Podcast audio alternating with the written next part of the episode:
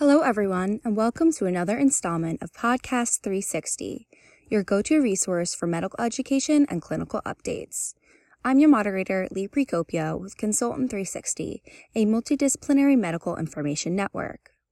Antibiotic use is continually on the rise, and the impact that antibiotic use may have on various health outcomes is of global concern.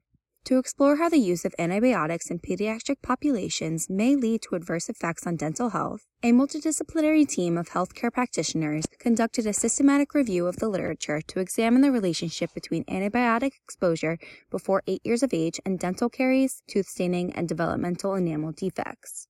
We are joined by the lead study authors Mihiri J. Silva and Dharini Ravindra to delve deeper on the topic of antibiotics and dental health.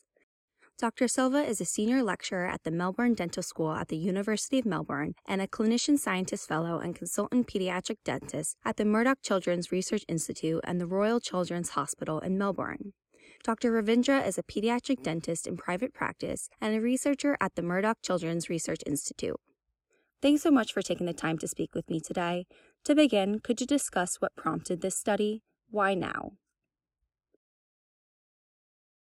Yeah, um, I, as I mentioned, I work at the Murdoch Children's Research Institute, and we are a, a pediatric research institute uh, co-located with uh, a tertiary pediatric hospital in Melbourne. And so we have a, a fairly big dental department, and this means that we sort of have these opportunities to interact quite a bit with our medical colleagues. And Amanda Gwee, who's one of the other co authors of this publication, and I got talking about tetracyclines, and particularly the newer formulations of tetracyclines, and the hesitancy amongst clinicians to prescribe it when it was perhaps the right medicine, uh, you know, the right drug for the patient because of their concerns about adverse effects on dental health, particularly tooth staining and, and discoloration. And, and I think that sort of, you know, a lot of the public also have concerns that if they have antibiotics just generally in childhood, that they might have problems with their teeth. And Amanda had done some work previously in this area and was interested in sort of uh, leading a, a, further study. And so that was the the origins. But I think Dharini might want to speak to a little bit about, I guess, what we know about antibiotic use and how prevalent it is from Australia and globally as well. Yeah, I think that that second part of the reason why this study happened now is um, obviously we've had a significant increase in antibiotic use. I mean, within Australia, that is more than 200%, but globally, it's like one in five kids these days have had at least one antibiotic in childhood. So I think knowing the prevalence of antibiotic use today, knowing the effects of these um, drugs, um, and there hasn't been a study like this before. So I think one of the main reasons why we decided to do this. Could you briefly discuss some of the key takeaways from your review? Mostly, I think the, the key takeaway that we took is that based on the results that we shouldn't really think, be thinking about dental staining as a reason not to prescribe antibiotics for kids when it's the most appropriate antibiotic to be used um, in a clinical setting. Um, ba- so, in basically, that the dental effects shouldn't minimize appropriate antibiotic use because the dental effects aren't as um, severe, I guess, as we had previously thought, especially with newer formulations of tetracyclines like doxycycline the review showed that there was very, if any evidence basically that um, doxycycline would cause staining in early childhood. So I guess that not limiting antibiotic use based on the dental effects is the key takeaway from this one. Mihiri, did you have anything to add? Yeah, I think so. I think you know, there have obviously been changes to guidelines about this, but there is still a hesitancy, uh, as I said, amongst clinicians um, because of concerns about staining, particularly. But we looked at a range of adverse effects, including tooth decay um, and sort of developmental problems with, with tooth structures, particularly the enamel. And we overall we, we felt that there was no evidence to support any hesit- any reason to avoid um, the current formulations, particularly at the, the dosages that are that are currently used. So I, I think that's the key takeaway. The results of your review found that there was no evidence of adverse effects on dental health with newer tetracycline formulations, and that there were inconsistent results regarding antibiotic use and enamel defects or dental caries. Are these results that surprised you? Why or why not? They didn't really surprise us. I think they will surprise a lot of people, though because and this is really what led to us i suppose starting this study because we we you know as as i mentioned the guidelines have changed and we do feel that this concern about adverse effects is probably unnecessary. And so in some ways i guess we weren't surprised but i know just even talking to our colleagues even our dental colleagues you know there's there's certainly people are are quite surprised to hear such sort of so fairly strong conclusions about the lack of evidence about adverse effects. I think uh, the other outcomes that we looked at, so uh, they're, they're quite different, particularly tooth decay. Tooth decay is something that's essentially caused by the oral microbiome losing its balance because of exposure, particularly to sugars but it's a sort of really complex, multifactorial condition with lots and lots of different factors that ultimately influence whether an individual develops a mouthful of tooth decay uh, or not. And so the role of, say, antibiotics in that is less clear. And I think that's what we expected to find. Um, and, and we couldn't, you know, we think that we need more evidence in this area, but it is such a complex condition. And you know, overwhelmingly say things like sugars, toothbrushing, exposure to fluoride are the most important determinants of, of tooth decay. Enamel defects is an interesting one because it is a developmental, pro, you know, condition that occurs as a result of disturbance to tooth tooth formation early in life. So it was interesting to explore that. But again, the they too can be quite complex, and and the process of tooth development, whilst it's genetically controlled, is really susceptible to lots of different environmental influences. And so, uh, again, we didn't see a strong response. Dharini, do you want to talk a little bit more about the enamel defect? Yeah, I think with enamel defects, I think it's relationships that's been explored, like the relationship between antibiotics and enamel defects, has been explored in quite a bit of detail um, in previous studies. I think knowing that the evidence base from those studies is inconclusive. I think a lot of the problems with enamel defects is that it's hard to separate whether the disease process or whether the antibiotic itself is interfering with tooth formation.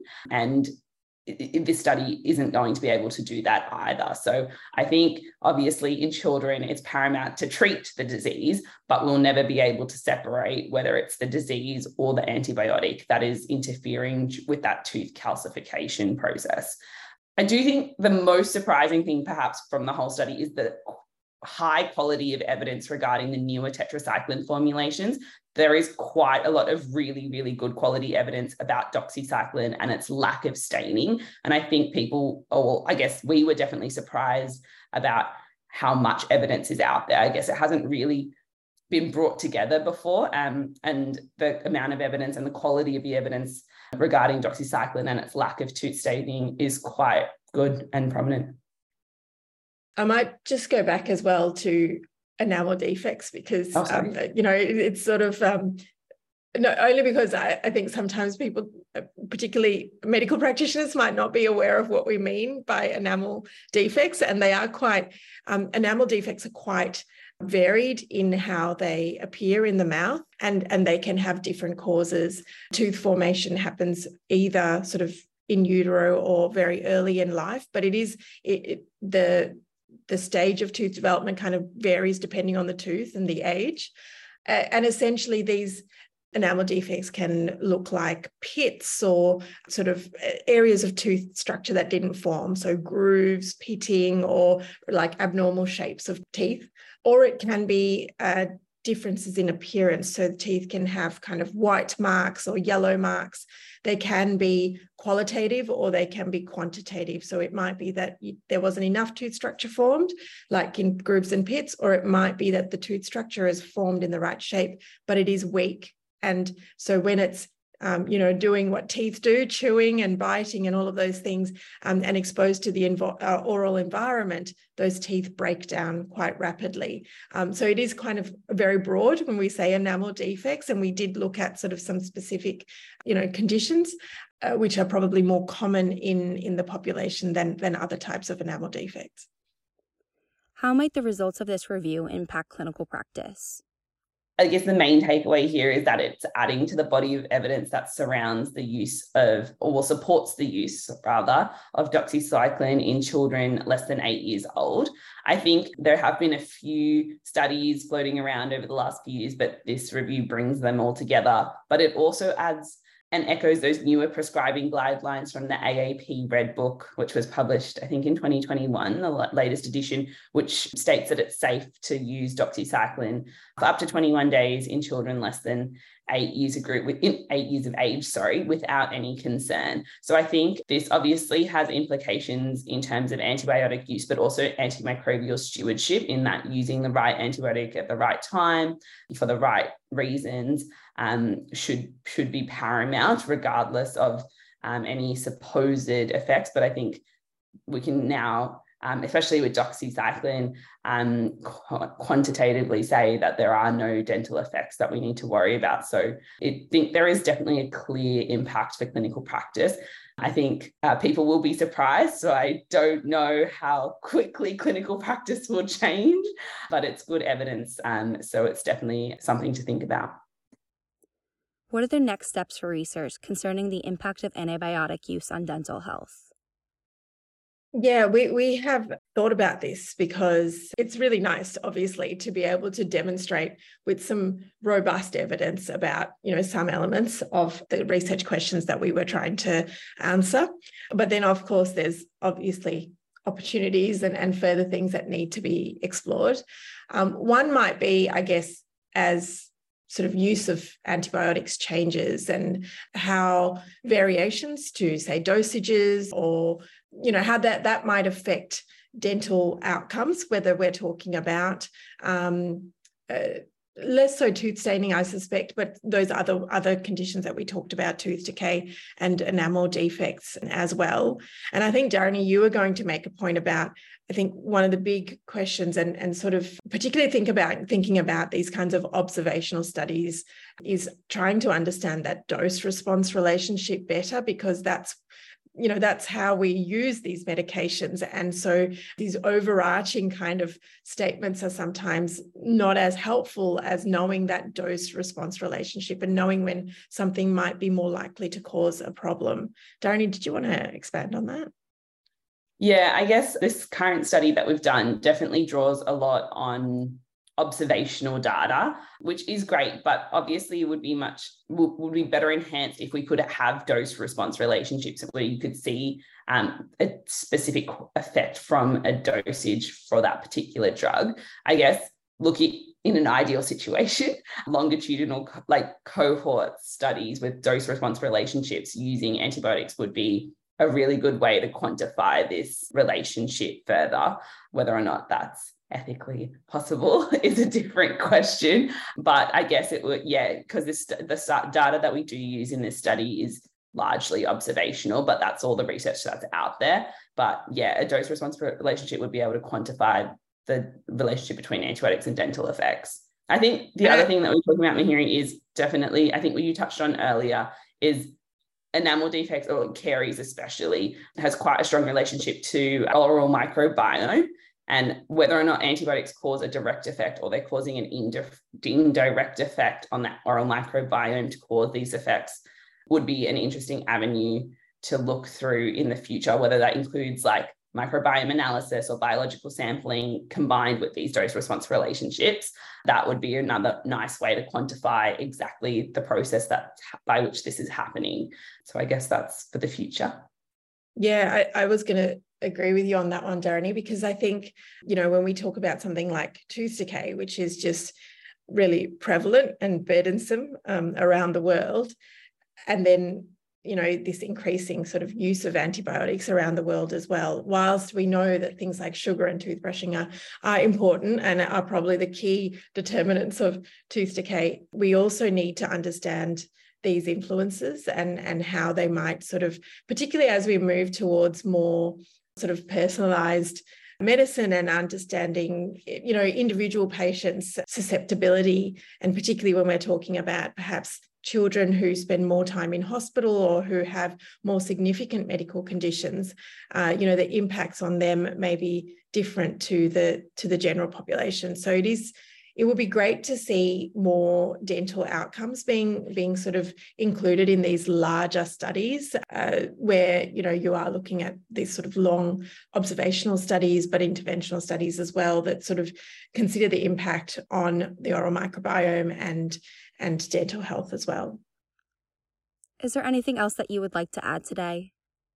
And I think one of the real strengths of this project was we had, you know, infectious diseases specialists working with sort of pediatric dentistry and Amanda has a sort of pharmacology background as well and you know having bringing that expertise together. And I think sometimes particularly when we're talking about these kinds of real world problems they often need multi sort of disciplinary teams and and those perspectives i mean certainly from a pediatric dental perspective we we we learned a lot. And i think you know our medical colleagues learned a lot in terms of the dental issues and, and how they work. And I think that dialogue across disciplines is really important. And we know it's important clinical practice, you know, when we're caring for these patients, but also in research settings as well. So yeah, I think it's it's great to see this being sort of equally interesting to dental and medical audiences because of the overlap across the two areas.